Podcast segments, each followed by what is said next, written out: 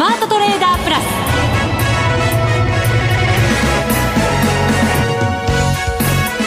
全国のリスナーの皆さんこんにちは。内田まさです。この時間はザ・スマートトレーダープラスをお送りしていきます。まずはこの方にご登場いただきましょう。国際テクニカルアナリスト福永博之さんです。こんにちは。よろしくお願いします。よろしくお願いします、はいさて今日の日経平均株価結局26円82銭安21,660円28銭で終わりました。引けにかけてちょっとプラスに転じる場面もあったんですけどね。そうですね、えー、まあ、午前中も1回プラスに転じる場面があって、それから午後にも、まあ、今の内田さんの話のように一時ですね引け前ですけども、うんはい、あのプラスに転じる場面があったんですがまあ、やっぱり今日はなんといっても、その、イラク、あ、と、シリアですね、ごめんなさい。シリア情勢のね、はい。あの緊迫化ということが、まあ、終日なんか重しになっていたのか。ツイートがまた刺激的でしたね。ね、うん、ですのでなかなかやっぱりあの方向感つかみづらかったというのが、まあ、今日のあの一日ですよね。そうですね、まあ、でも、えー、そういうちょっと大きな嫌なニュースが入ってきた割にはそこが高かったっていうことになるんですかね、どうなんでしょうか。いやあのその通りだと思います。あの一つはやっぱり為替がほとんど動いてなくてですね、はい、まあ、こちらもやはりあの様子見ムードでずっと動きがなかったっていうところがありますよね。106円の80銭からまあ90銭ぐらいのところで本当に小幅でした、はい、ね。まあこういうのはあの膠着状態とかって言ったりしますけど、あの値動きがないというところに加えて、まあ、やっぱりあの決算発表で個別株は動いてるんですが、はい商いが日に日に細ってますね。そうなんですよ、ね、まあこれ元気を出して言うことではないですけどもね。本当に細ってる。いやいや、本当に。はい、やっと超えたぐらいですね。そうなんですよね。ねえー、2兆1000億円というところでですね、はいまあ、商い、売買高の方は13億株ということで、えー、まあ、昨日は15億3000万株、それからあと、売買代金では2兆5000億円ちょっと、2兆5586億円というところだったんですが、はい、まあ、今日は2兆1000億円というところなので、まあ、それでもやっぱり4500億円も減ってますもんね。本当そうですよね。今月の頭2日の日がすごく商いが少なくて、だけどそれって海外がイースター明けだったりとかそうそうそうやっぱりね、はい、ちょっと商いやりやす、やりにくいよねっていう環境でしたからね、それに次ぐ少なさということになりますからね。ですね。まあね、明日が、まあとはいえオプションの S q 算出日っていうことになってますからね。はい、まああとミニ先物もあの S q ありますけども、うんまあ、この2つで、まあ、波乱に今週どっかで動くのかなと思いきや、はい、逆にほとんど動かないという。そうですね。えー、ですので、まあ、方向感乏しいという中だとすると、まあ、過去にもちょっとね、あの、似た場面があるので。過去にもありましたか？いや、もう本当につい最近ですよ。そうですか。ええー、なのでちょっと後ほどお話をしますが。この後のコーナーそうですね。はい、伺っていきたいと思います。はい、えー、さて、その後半のコーナーにはですね、先週に引き続いて、マネックス証券マーケティング部トレードステーション推進室、深見智彦さんがご登場くださるということで。楽しみですね。2週連続っていうところになんかちょっと楽しみがありませんかいやいやいや、これはね、ちょっとなんか、リスナーの皆さんにもいいことあるかなみたいな。そうですよね、えー、きっとお土産があるんじゃないかと思いますのでもう私たちそういうおねだり 深見さん来る時いつもおねだりしちゃいますよねどうしてなんでしょう本当に困ったものです、はいぜひ皆さんも楽しみになさってください。はい、最後までお聞きくださいね。はい。それでは番組進めていきましょう。この番組を盛り上げていただくのはリスナーの皆様です。プラスになるトレーダーになるために必要なテクニック、心構えなどを今日も身につけましょう。どうぞ最後まで番組にお付き合いください。この番組はマネックス証券の提供でお送りします。スマートトレーダー計画、よーい、ドン。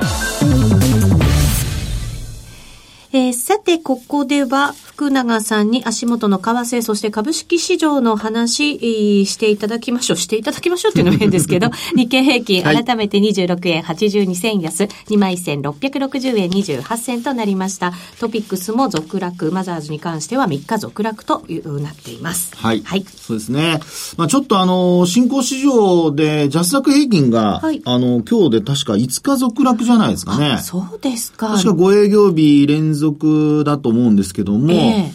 あの、ちょっとですね、ここに来て、あの、まあ、ジャスダックだとか、新興市場の動き、特徴が冴えない中で、はい、あの、新興市場も、なんか、同じように冴えないというですね。ああ、本当ですね。はい。なんか、ジャスダックのも、なんかこう、崩れちゃってるようなチャートの感じですよね。うん、あの、本当に。持ち合い中なのかもしれないですけど。あの、まあ、もちろん中長期で見ますとね、えー、あの、高値圏にありますし、持ち合いという状況だとは思うんですが、はい、まあ、短期的に、こう、ちょっと、えー、主力株が冴えないとき、あのー、まあ、新興市場の中でもマザーズだとか、はい、あとはジャスダック平均が、こう、プラスで終えていると。いうのが、これまでのマーケットの中で見る限り安心感につながってたんですけど。そうですね。全体が動かない中、動きのいいものだけはやっぱり強いよね、はい、みたいなのってやっぱりね、ね安心感でしたよね。はい。まあ、値動きの軽い銘柄にももちろんね、お金が向かうとか、うん、はい。あと、それから、やはり、あの、個人投資家の方で、あの、値幅を取りたいという方も結構やっぱりいらっしゃるでしょうから、はい。まあ、そういう意味では、あの、IPO も含めてですね、えー、IPO で、こう、最近の IPO またまたちょっと好調さが目立ってますので、はい。えー、ですので、あの、そこで、えー、まあ、利益を得た人が、またちょっとこう、新興市場の割安株を買うとか、うん、まあ、そういう動きで、こう、まあ、好循環というのが、これまでの流れだったんですけど、はい。ちょっと、今お話しましたように、今週に入ってからですよね。えー、ジャスダック平均が、まあ今日で、まあ先週の末からということにはなりますけども、えー、5日続落、それからマザーズ指数が今お話になったように3日続落ですかね。はい。これどうなんですか？外部環境をやっぱり嫌がってっていうのもありますし、決算発表を前にしてっていうのも手控えムードありますし、はいあとはやっぱり外国人の動きがちょっと止まっちゃってるからっていうのもまた理由になると思うんですけど。確かにそうですよね。えー、まあ、やっぱり一番大きな要因っていうのは、あのー、まああ、今日に限って言えばやっぱりシリアへの空爆っていうね、ミサイル飛ばすとか飛ばさないとかっていうですね、まあ、そのあたりが、その外国人投資家のあの、商い、まあ、売買を手控えさせたっていうところになるでしょうし、うんはい、まあ、それに加えて、もう本当にあの、決算発表、あの、まあ、本当まちまちですね。まちまち。ですよね、本当にね。えー、もういいものと悪いものが本当に混在していてですね。はい。ええー、まあ、いいものになれば、それこそ、あの、値動き的にはこう、例えばビッグカメラだとかね。はい。ああいった銘柄がこう、まあ、高く始まって、その後もまあ、値はしっかり保ってたりだとか、一方で、同じ小売りで、あの、高島屋だとか、あと、J フロントだとかね。うん。まあ、昨日の J フロントなんか特に、あの、寄り付きから大きく窓を開けて、えー、売られる展開になったりだとか、はい、まあ、そのあたりの値動きを見るにつけ、やっぱり業績って今回の、あの、決算発表っていうのは、やはり特に、こう、今期のですよね。あの、内容を皆さん相当、あの、厳しく見ていると。はい。ええー、ですから、まあ、本当昔であれば先行投資で、で、その分が、その現役要因なんていう話になった時には、あの、多少は売られてもですね、その後戻すっていう、まあ、売り一巡後に、まあ、買い戻されるとか、買い直されるとか、まあ、そういう、あの、まあ、表現を使うことが多かったですけど、えー、それが、まあ、逆にこうね、えー、下落の流れがですね、なんか逆に強まるような、決して悪い決算ではないんですけど、はいえー、強まるようなそんな流れになってしまっていてですね、結構本当に投資家の見方厳しいなという感じですよね。そうですね。まあ、えー、あの、買われてきたっていうところもあるんでしょうけれども、はい。ただやっぱり為替に注目しすぎていて、内需の方のやっぱり人手不足であるとか人件費がやっぱり上がってしまってるっていうところも、改めてなんかこう突きつけられたなっていう感じはありますよね。そうですよね。まあですので、インバウンドなんかで、あのー、まあ内需という意味合いで言えば、えー、ちょっとこうね、持ち直してきたりだとか、あと小売の販売額なんか見てましても、毎月のデータで見ると百貨店なんかこう100を超えていてですね、前年同月とか、あの、まあ、その辺を見る限りは、あの、好調さは保ってはいるんですけどね。はい。まあでも、なかなか売られたら、今日も高島屋またマイナスで終えてますんで、えー、株価戻ってないとかですね。えー、多少本当にあの、まあ、マーケットがそれだけ強気で見ているっていうことなのかもしれませんけどね。そうですね、えー、本当にいいところまで織り込んじゃってたのかな、なんていうふうに思うと、はい、なかなかやっぱり、決算発表前の銘柄をこう、売買するっていうのも難しさがありますよね。はい、そうですよね。この動き見ちゃうと。そうなんですね。うん、ですから、あの、様子見ムードが、その、広がってくるっていうのは、もちろん、その、そう、今お話したような状況、株価の反応をですね、考えますと、まあ、あの、一筋縄ではいかないというか、もう悪い話には即悪く反応するというね。うん、まあ、逆に言うと割あの、わかりやすい相場なのかもしれませんけども、持ってる側からすると、そこまでっていうような値動きに、こう、まあ、見えてしまうと思いますから、ちょっとやっぱり今回はですね、あの、持ってる銘柄の事前の予想と、それから、強気で見られてる銘柄こそ、えー、あるいは銘柄ほど売られる可能性が、まあ、マイナスになったり、予想に届かなかったりした場合は、はい、あの、売られる可能性が出てくるので、ちょっと要注意ということになるんじゃないでしょうかってところですよね。はい。さあ、そして為替です。現在、106円88銭から89銭あたり、ドル円ですね。そうですね。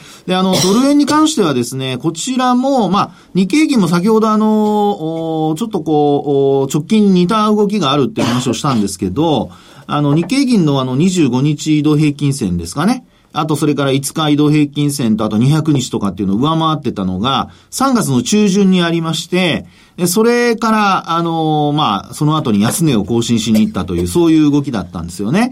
で、今回の、あの、に、えー、まあ、ドル円もですね、ほぼ同じような動きになってまして、えー、5日と25日は、まあ、私はあの、見てるのは、あの、えー、っと、平滑移動平均線の、指数平滑移動平均線の、あの、5日と25日を見てるんですけど、まあ、これ見る限りは、まあ、上回ってきていてですね、えー、しっかりとした値動きにはなってはいるもののですよ、えー、まあ、日経金株価の場合は前回そういうふうに持ち直してきていたにもかかわらず、ええー、まあちょっと違いはあるんですけども、維持できずに、えー、安値をつけに行ったのが3月26日までの動きだったと。はい。で、えー、今回もドル円が、まあ、あの、5日とか25日上回ってはいるものですよ。うん、これだけ動きがなくて、で、なおかつ、その25日線下回ってくるなんてことになりますと、まあやっぱり、戻りきれないというところから、あの、売りが、あ入ってくる可能性があってですね、まあ、ドル円に関しては、ここで上昇できないと、えー、逆に、あの、もう一回下値を、まあ、安値を試すようね。要するに105円割れとかですね。はい。えー、という状況も考えられますので、今週から来週にかけての、あの、ドル円の動きというのは、まあ、上昇トレンドを維持できるか、あるいは、今度107円を超えて、108円台に突入するかどうかという、その、えー、上昇トレンドが続くかどうかの意味合いも含めて、今週は107円台にもう一回乗せて、週末終えるかどうか。はい。これはすごく重要なポイントになってきますね。うん、これ、ただ、はい、リスク回避がもっと高まるとですよ。ええっていうか、今だって十分高まってるわけじゃないですか。そうですね。はい、そうすると、ドル円に関してはもうちょっと下方向に触れてもいいのかななんていうふうに思いがちなんですけど、うん、いや、本当そうだと思いますね。その割に動かないっていうのは何か理由があるんですかね？ねポジションの解消も進んだから？あの、それは、あの、時給ではもちろんあると思いますね。はい。で、あともう一つは、あのー、まあ、えー、外部環境で言うとですよ、みんなそのリスクリスクっていう形で、やはり地政学リスクだとか、それからあと、まあ、あ受給で言うとその4月を超えてですね、はい、リパトリーの動きもみんな期待していたものの、それほどなかったと。うん、で、えー、ドル円がなかなか、まあ、要は、あの、円高に触れなかったってことですよね。はい。で、そこからの戻しに入ってきているっていう流れなので、それこそ内田さんの話にあったように、受給の改善に加えて、ちょっとこう、見通しが、さらに円高に触れるだろうと思っていたところが、もちろんあの3月のね、26日、7日前後のところで105円割れはありましたけども、はい、そこからの戻しが意外と急で、で、あとは、あの、FOMC の議事録の公表が昨日ありましたよね。ありました、はい。まあ、昨日というか今朝方になりますけども、まあ、そこでは、どちらかというと、高派的な。そうなんですよね。ええ、思ったよりも高派じゃなかったですか、はい、ね、あのー、まあ、議事録、議事要旨を見る限りはですよ、あの、タカ派的な発言というか、まあ、皆さん結構景気に対しても強気だし、うん、で、保護貿易に関しては、多少やっぱり、あの、ネガティブリスクというか、マイナス要因ではあるもののですね、まあ、それでも、あの、景況感に関してはすごく自信を持っているような、まあ、そういう内容になっていたかなと。はい。いうふうには思いますよね。うん、ですので、あの、まあ、この、まあ、今週からのその一週間程度でですね、えー、今、先ほどもお話しましたように、ちょっと繰り返しになりますけど、ドルが強含んでくるっていう流れになると、これは、あの、多少なりともですね、ええー、まあ、さっきお話したように、ポジション解消が遅れた人、そういう人たちは、上買わなきゃなっていうね。はいそういう焦りも出てくるかと思います。で、あの、為替の水準で言いますと、はい、今ちょうどですね、その持ち合いの、あの、上限になっているのが直近で見ますと、4月の5日のですね、はい、107円の50銭前後ですね、うんうんうん。はい。で、その次の水準というのが、えー、今度は2月の27日になりますけども、はい。えー、107円の60銭台、67銭とかいうのが私の見てるところでありますけども、はい。で、さらにその上、このとこ、これがですね、一番重要なポイントになりますけど、えー、107円の90銭というのが2月の21日。はい。で、ここの21日のですね、107円の90銭あたりを、これ抜いてくるとなりますと、えー、108円台乗せというのがですね、視野に入ってくるのではないかと。そうですね。はい。えー、で、そうなるとですね、えー、一旦反落しても、トレンド的にはですよ、直近のこの、まあ、えー、そうですね、フォーメーションで言うと、どちらかというと、その、ソーサーボトムのような、うん、えー、こう、お皿の底のようなですね、はい、そういう横ばいのところを上に抜けてきたっていう形になりますので、まあ、そこから、あの、一旦横ばいにもう一回なったとしても、あるいは反落したとしても、トレンド的にはこれ上向きのトレンドが、あの、多少はこうね、えー、こう、ベースとして出来上がるってことになるので。あの、操作ボトムっていう、はい、こう、ゆっくりとした底の付け方ですよね。時間をかけて、はい、そうです、そうです。しっかりと根固めしていくタイプはい。この後の上昇ってどういう形になるパターンが多いんですか？これはですね、ええ、あの、プラットフォームというのがその上昇する前に一つあるんですよ。プラットフォーム？はい。はい、どういうことかというと、お皿の、あの、断面図を皆さん思い浮かべていただくと、お皿の底って、まあ、まあ、言ってみれば一直線というか、一本なんでしょうね、平らですよね。そうですね。で、そこから、あの、少し、あの、お皿の、まあ、両端。うん、それもあの、お皿といってもあの、えー、深いお皿じゃなくて、浅いお皿をちょっと想像してほしいんですけど。はい、鳥皿みたいな。そうそうそうそうそう。はい、はい。で、浅いお皿だと、今お話しているように、ちょっとだけ、あの、縁がありますよね。はい。ね、あの、高さがあります。で、その部分が今これから上がろうとしているところだと考えてください。うん。で、その後にですね、あの、プラットフォームというのは、またまたちょっと横ばいの期間ができるんですね。はあ、そこでまた値固めしていく感じですね。そうです、そうです、そうです。で、その後に、まあ、上がり始めると、スピードが加速するっていうことが、はい。よくあるんですよ。なるほど。はい。じゃあ、もう一回ゆっくりしたペースで値固めをしつつ、はい。上がったらですよ。はい。上がってから、あの、もう一度ゆっくり値固めする期間があって、はい。その後に、もう、あの、もし円安ドル高に触れるとなると、ドルが、まあ、じわじわこう上がっていくっていうような、うそういうトレンドができてしまうと。2月の21日につけた107円の90銭あたり、はい、これを抜けたところでその操作ボトムが完成するっていうことになるんですかね、そうすると、ね。そうですね。はい、ただ、値を保たないとダメですよ。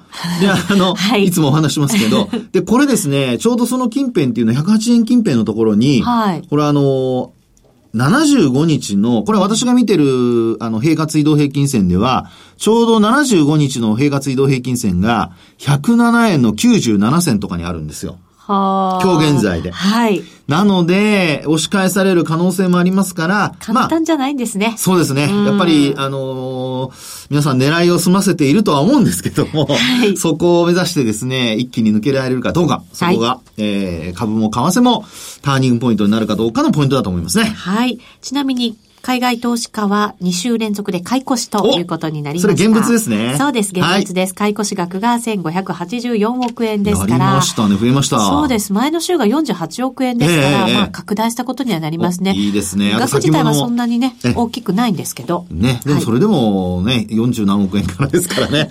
まあ、あとは先物がね、買い越しになってるといいかなってところでしょうね。はい、はい。それでは一旦 CM です。日本株投資をお楽しみの皆様。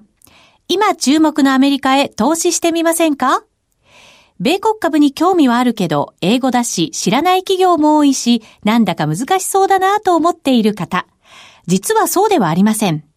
米国株は1株から購入可能。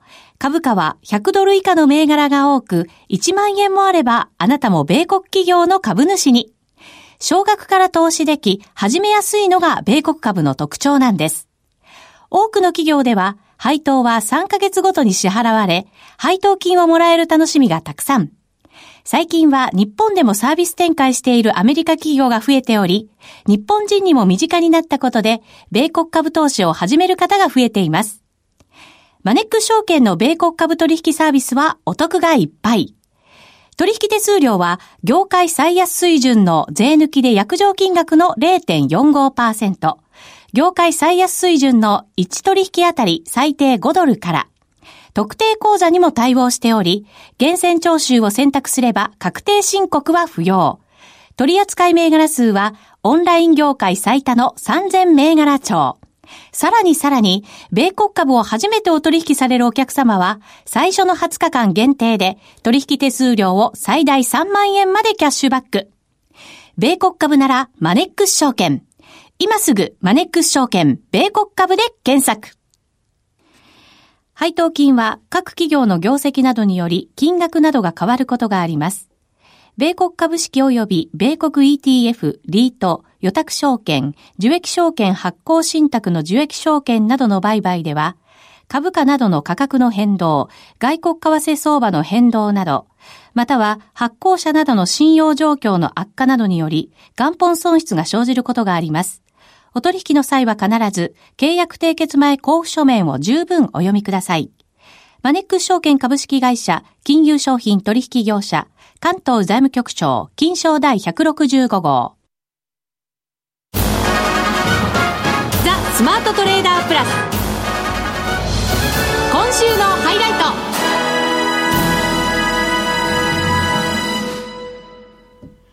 さあ、今週もこの方がスタジオに遊びに来てくれました。マネックス証券マーケティング部トレードステーション推進室、深見智彦さんです。よろしくお願いします。よろしくお願いします。お願いします。遊びに来てくれたって変ですね。お仕事中ですからね。いやいやいや今言いながら変かなと思ってね。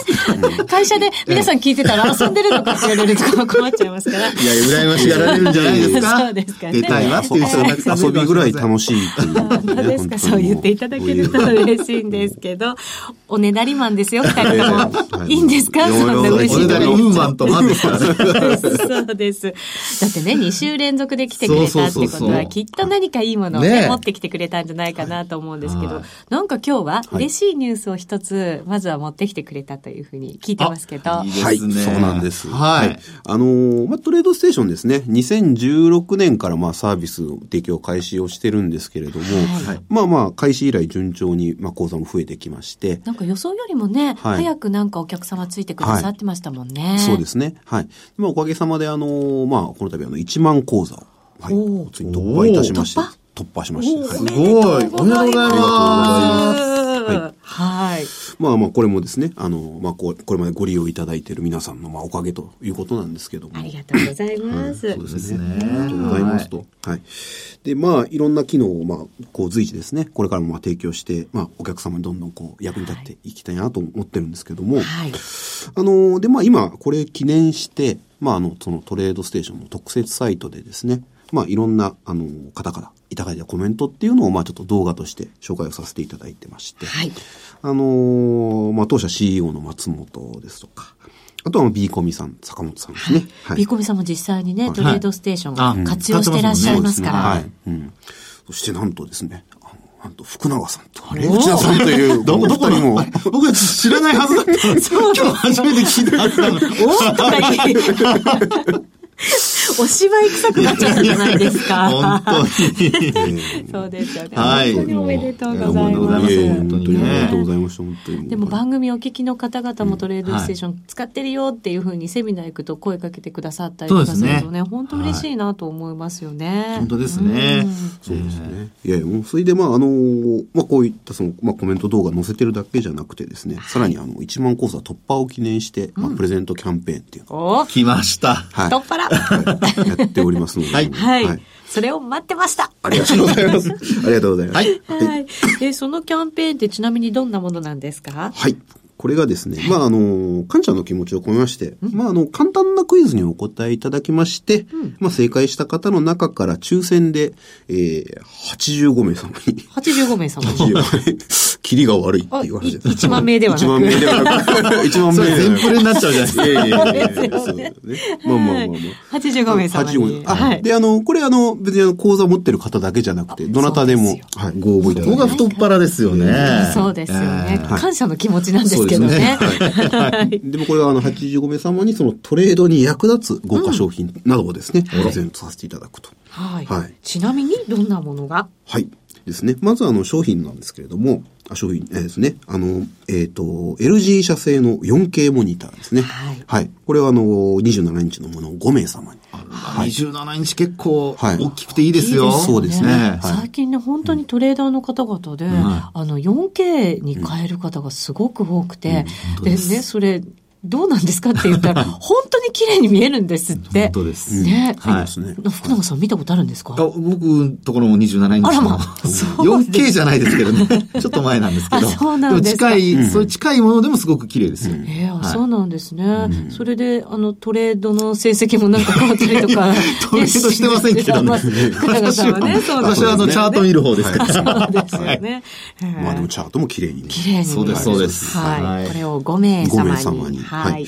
で、あとさらにですね、あの、これあの、AirPad Pro 究極セットという、これあの、名前聞いてもなんだって話なんですけども、えっ、と、これマウスパッドです、実は。マウスパッド？はい。はい。で、あの、これはもちろんただのマウスパッドじゃなくてですね、うん、あの、こう非常にこう、豪華な、結構高価なマウスパッドとしては、はい、商品なんですけども、ね、これを30名様に。あの、トレーダーされる場合にもですね、当然マウス使うと思うんですけども、はい、まあマウスの滑りをこう少しも良くしてですね。なるほどね。はい、つっかえちゃったりとかしてると、ね。検証にならないですね。そうですよね、はい。ゲーマーじゃないですけどね。もうだって、ね、板見ててね、バッここだっていう時にバーンと。今のあの仕草が卓球やってるみたいでしたよ。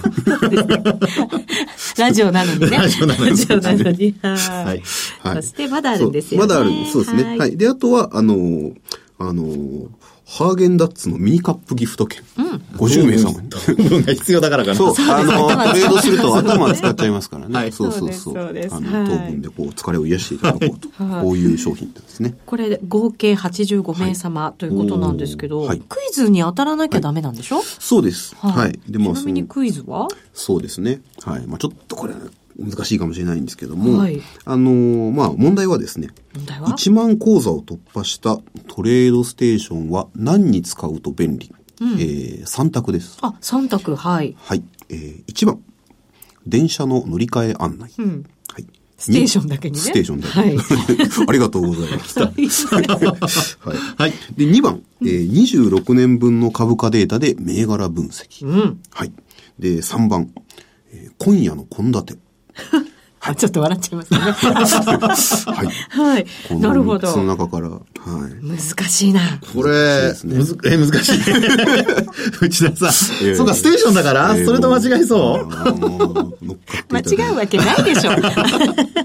はい。そうですね。はい。で、あの、これあの、あ、そうですね。その特設サイトの中にその応募フォームがありますので、そこでまあご回答いただいてということになります。はい。で、あの、あ、そうですね。サイトはあの、トレステで検索していただければ出てまいりますので。はい、わ、かりました。ぜひチェックしてみてください。サイトで1万講座突破記念キャンペーンが始まりました。豪華商品が85名の方にプレゼントされるということでございますので、皆さんふるってご参加いただきたいと思います。講座なくても申し込めますよ。そうです。もちろんトレステ使ってなくても申し込めますのでね。そうです。で、この機会にぜひトレステにも興味を持っていただくとね、いいんじゃないかなと思います。そうですね。いろんな機能がどんどんこれからもね、入ってくるトレステですから、一緒に進化していけるトレードステーションでございます。